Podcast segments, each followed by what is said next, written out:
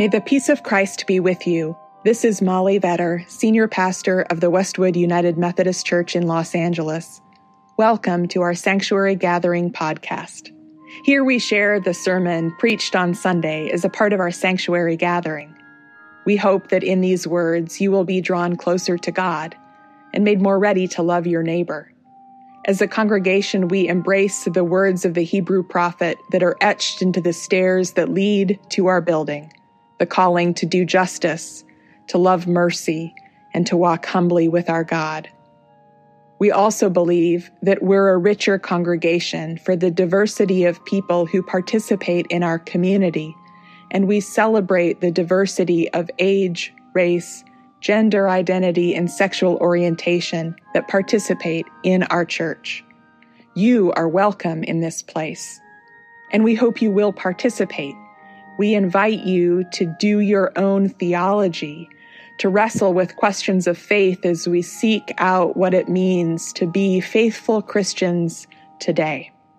You're welcome to join us not only by listening in to this podcast, but we also invite you to join in our congregational life.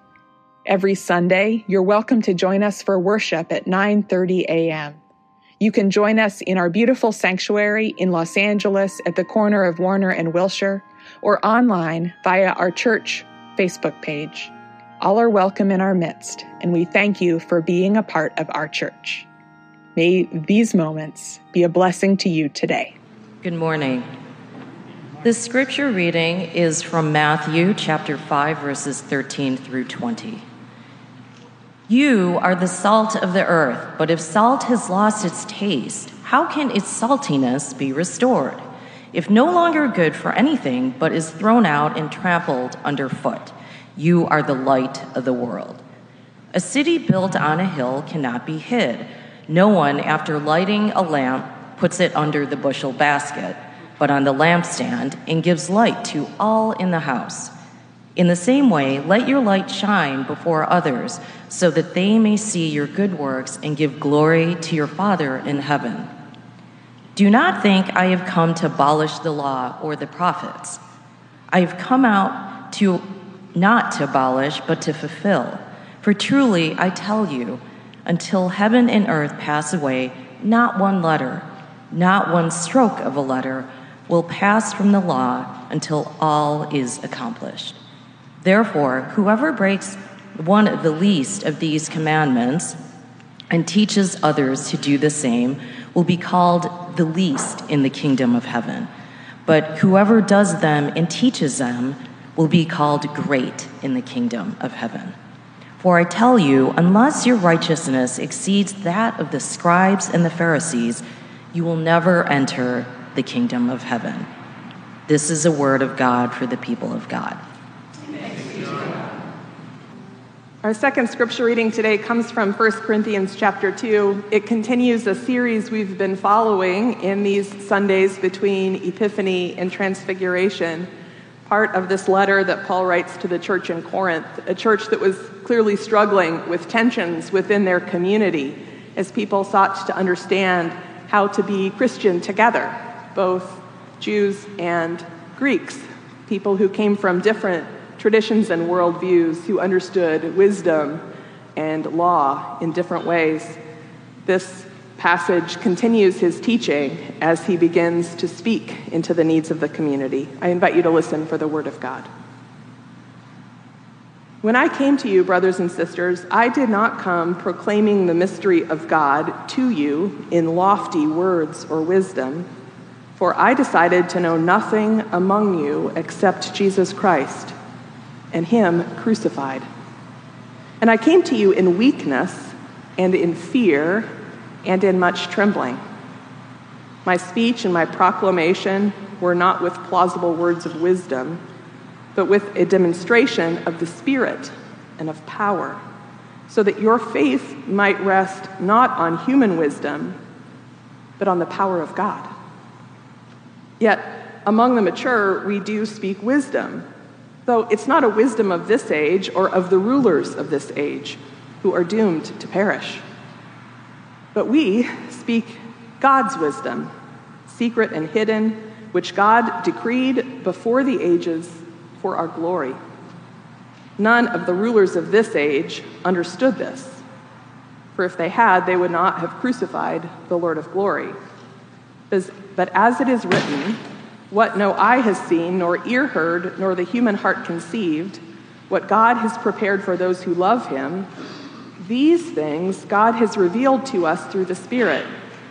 For the Spirit searches everything, even the depths of God. For what human being knows what is truly human except the human spirit that's within? So also no one comprehends what's truly God's except the Spirit of God. Now we have received not the Spirit of the world, but the Spirit that is from God, so that we may understand the gifts bestowed on us by God. This is the word of God for the people of God. Thanks be to God. Uh, before my sermon, I want to share news of our church family, and that's of the death of Bob Westling of our congregation. Bob was a member of this church for decades and a leader in our congregation. We give thanks for his life and pray for comfort for all those who grieve him. I invite you to join me in a prayer for Judy and the family as we give thanks for Bob's life. Holy God, we pray in gratitude for the gift of your Son, our friend and neighbor, member of our own body, Bob Westling. We pray that you would receive him into your love and give comfort to all who mourn. In your holy name we pray. Amen. I ha- also have other news of our extended church family. This week I had the privilege of baptizing someone, a man named Jack Miller, who's at the UCLA hospital. It's sort of unusual to do a, a baptism like that. It happened in collaboration with his home church in Ankeny, Iowa. He's there awaiting a procedure, and in conversation with his home pastor, decided this was the right moment for baptism. So we'll probably not get to welcome him into our church family in a way that we could share coffee together, but he is a part of our extended family. So we welcome into the communion uh, Jack Miller. Will you pray with me now? Oh, holy God, I pray your wisdom that my words and our thoughts and our lives would reflect the fullness and beauty of your grace. We pray in your holy name. Amen. For these several weeks, we've been following a set of readings from Paul's first letter to the Corinthian church, and also following teachings of John Wesley, the founder of our Methodist movement, whose theology and practice helped give birth to Methodist churches everywhere and our United Methodist Church.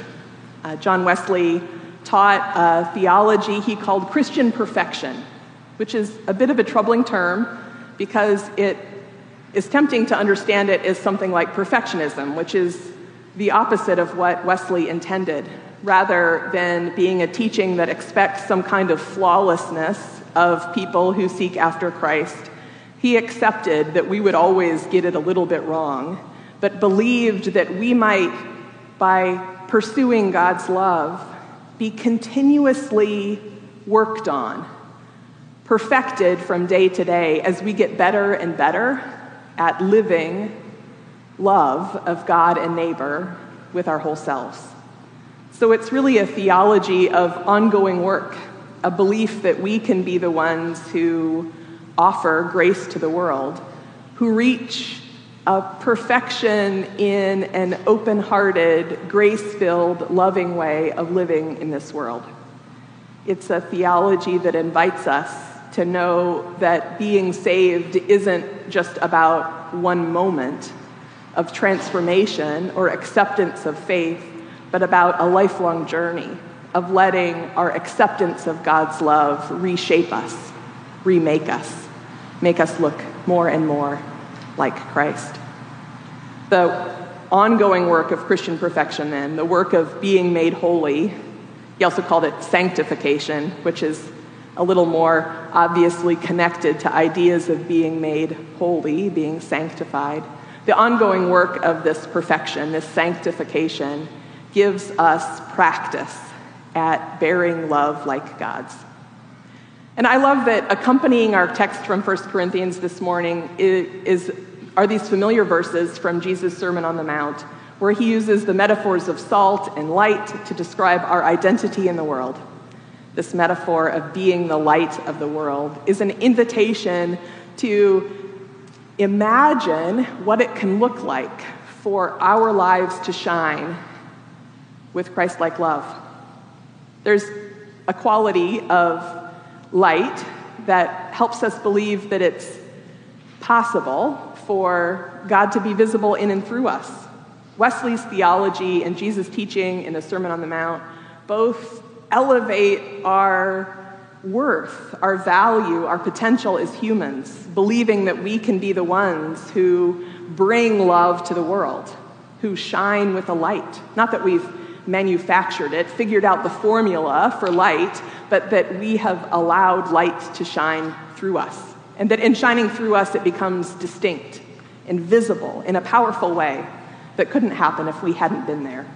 Maybe like a prism to refract the light, or a stained glass window to add color and depth to the light, certainly uh, to let the light be visible here in this world. A part of our Christian work is to help love be visible here among us, to believe that we can be the ones who make that so, in whom love is visible. And so this is really our work all the time. But especially in the season of Epiphany, the work of bearing, bearing and being light is before us to claim and own. But the work of bearing and being Christ like light is not simple or easy. And in Paul's letter to the church in Corinth, he clarifies some of the difficulty and nuance in understanding what this glory looks like. And it's not wisdom as it's esteemed in the Greco Roman culture that Paul lived in. It's not the erudite, clever wisdom of learned and eloquent speakers. It's a something else. It's a wisdom that comes in unexpected, unconventional, and paradoxical ways, that comes not because of human cleverness, but because of God's goodness, God's depth of love. And in Paul, this wisdom is described as Jesus Christ and Christ crucified. Now, I confess that preaching Christ crucified is not my favorite version of Christ to preach. I tend to rest on a theology that honors and lifts up the power of incarnation as a part of God's saving work, that Christ being born into this world is already a fulfillment of our salvation. It elevates our lives, this life, this world, it saves us in a certain way. And of course, I love preaching the power of resurrection, not crucifixion, but the Easter miracle of Christ overcoming death, of Christ, a Savior who cannot be contained even by death itself, even by the violence of this world. But Paul here keeps insisting that we not forget the saving power of a Christ who's crucified, a Christ who yields to death, who is victim of the state, of powers and principalities in his own time that felt threatened by the power he was bringing into the world, even as it existed as a, a unlikely and paradoxical power, a power shown in love and weakness, in service and healing, his power was still opposed by uh, political powers and religious powers of his time. And so we preach a Christ crucified, a Christ who suffered and died. And while it's not my favorite theology to preach, this emphasis on Christ crucified, it's one that I sometimes have such deep need of because when I'm aware of the reality of suffering and death here in this world, it offers me a reminder that our God is a God who goes with us in this world, who knows and has experienced the depth of suffering that exists in this human life, the depth of cruelty caused by powers against threats the reality of grief borne by us humans. And in this moment in the life of the world, I'm so aware of a need for a love of God, a salvation that understands and makes sense of the reality of death and brokenness, of evil and oppression, of powers that seem beyond our control and out of control in this world. And so we have in Jesus crucified an invitation to believe that this love that's preached to us by Jesus and Paul and John Wesley, this is a love that takes account of the brokenness of the world and sings still of a transforming, world turning over power that refuses to give in to the temptation to overpower and chooses always to love with a vulnerability and weakness that disempowers and overcomes with generosity and compassion and life. In the 20th century, theologians helped us reimagine our theology so that it would speak not only to Paul's context in the ancient Near East or to Wesley's context in England, but to our own realities, the challenges we face today.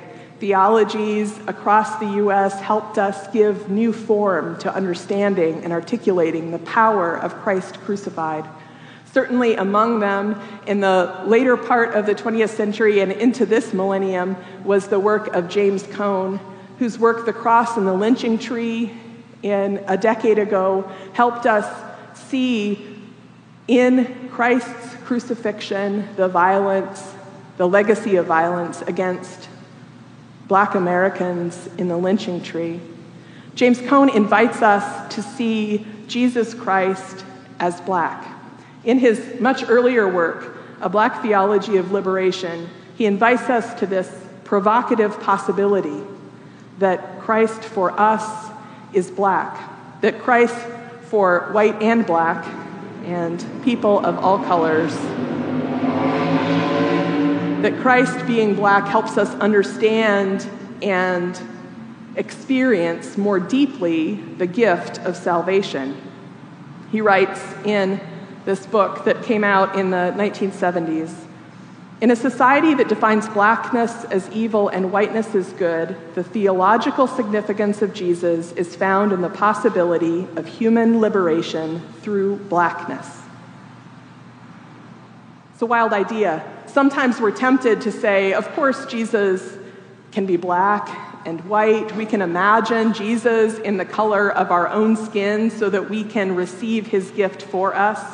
But it's another step entirely to accept that we would receive Jesus as bearing the marks of those who are pushed to the edges and disempowered. That something about receiving the fullness of the salvation given to us in Christ requires that we receive Christ in the body of the ones who are most dispossessed or despised or judged against. That if we're going to understand the depth of Christ's offering of self for the sake of the world, we have to see Christ in the one we least expect to be the Savior of everything. Cone's work has helped form a whole conversation that continues and expands as we wrestle with the significance of the cross for us. Not just an event that happened 2,000 years ago that somehow saved us from eternal punishment, but a demonstration of God's love that continues to work in us as we receive a salvation, a love that comes to us through brokenness, through dispossession of power in a world that knows oppression and startles us, shakes us up, because Christ's love sings with a power we can't expect, we can't make sense of, and that leaves us feeling conflicted inside. I've been reading this last week again about the work of the Reverend Pauli Murray, who was an, a lawyer and later an Episcopal priest. She was one of the first women ordained in the Episcopal Church USA in 1977, and the first black American woman ordained in the Episcopal Church. Prior to that, she was a lawyer, graduating from college in the late 1920s she entered a world both marked by economic depression and racial division. She was denied admission to the University of North Carolina because of the color of her skin, and to Harvard University because she's a woman. Her scholarly work gave foundational arguments that were taken up by Thurgood Marshall and Ruth Bader Ginsburg in later arguments that would ensure greater progress toward racial justice and uh, against sexism in our US American laws. In her legal career, after finishing law school at Howard University, she struggled to find employment in the 1940s and was hired by the women's division of the Methodist Church. The women's division. The, um, uh, this is a predecessor of what we've known as United Methodist Women, the organization that organized by women in the church to live out Christ's love. The women's division hired Pauli Murray to make what they thought would be a pamphlet describing different segregation laws in the states of the US in 1948. It was meant to be a guide to churches, churches that were inclined to push against culture and not segregate and wanted help navigating where they were subject to or not subject to state laws. Right? So it was uh, the pamphlet that would go to the trustees and the pastor to figure out what the church could do. They thought it would be a pamphlet, but it ended up being 740 some pages, which is overwhelming. It was a handbook used by the NAACP for decades to push back against segregation laws. But the simple fact that it was 740 some pages is a revelation of how evil works in the world, working tentacles and details into fine print everywhere so that it becomes a restriction that prevents forward movement, as if to stop the work of overcoming our racial division could just get bogged down in paperwork. Impossible to extricate from all of the nooks and crannies it had uh, wound its way into. Her work became uh, itself a declaration and existed as a guidebook for a way forward. I think of the power and persistence she must have had to compile all of those pages of documentation. The long persistence she lived in pushing back against restrictions that prevented her from accessing uh, schools and opportunities and places of leadership all her life. She lived into the 1980s and said near the end of her life that she was grateful to have lived long enough to see her lost causes found, which is a powerful way of acknowledging her persistence with lost causes when everyone told her it was pointless. This kind of persistence with lost causes is, I think, a beautiful way of characterizing the work of the gospel. The difference between wisdom of the world and the wisdom of God, which does not back down because it seems implausible or impractical, because the evil we're pushing back against, the inevitability of the powers that be, are, these are no reasons for stopping in the work of movement forward toward justice and love. The call of our gospel is to be people who take up the causes that seem lost, that seem impossible, because we know a God of love who gave up God's self even on a cross in order to stay committed, to hold integrity, to be loyal to the depth of love and justice that God has for the world, which sometimes works out in the world. Maybe if you live long enough, you get to see your lost causes found. But the righteousness of the work, the goodness and holiness, the holy work of pushing on toward love and justice, of letting forgiveness shape our lives, of having compassion be the lens with which we look at the world, these things are what we're called to when it seems practical and not, when it seems plausible and impossible. We're called to follow this same wisdom. It's almost as if, like light, God's love shines through us, and our call is to just let it be, let it shine, let it be visible through us. Not because we've calculated that the odds are good of this year being the year it all comes together, but because it's who God is. And if we let ourselves be a part of God, then it's who we have to be. People committed always to the cause of justice, to the work of liberation, to the offering of grace, and the living of compassion. We're those who are called to let this light shine. Not as lone individuals, but as a community of faith. All y'all are the light of the world, Jesus said. You all get to shine together with this powerful declaration of multifaceted, multicolored light that will draw the world closer and closer to God's love. Not because it seems obvious or powerful or we're likely to win, but because our God is a God crucified who showed us how powerful and real and true this love is, now and in every moment and eternally. May it be so. Amen.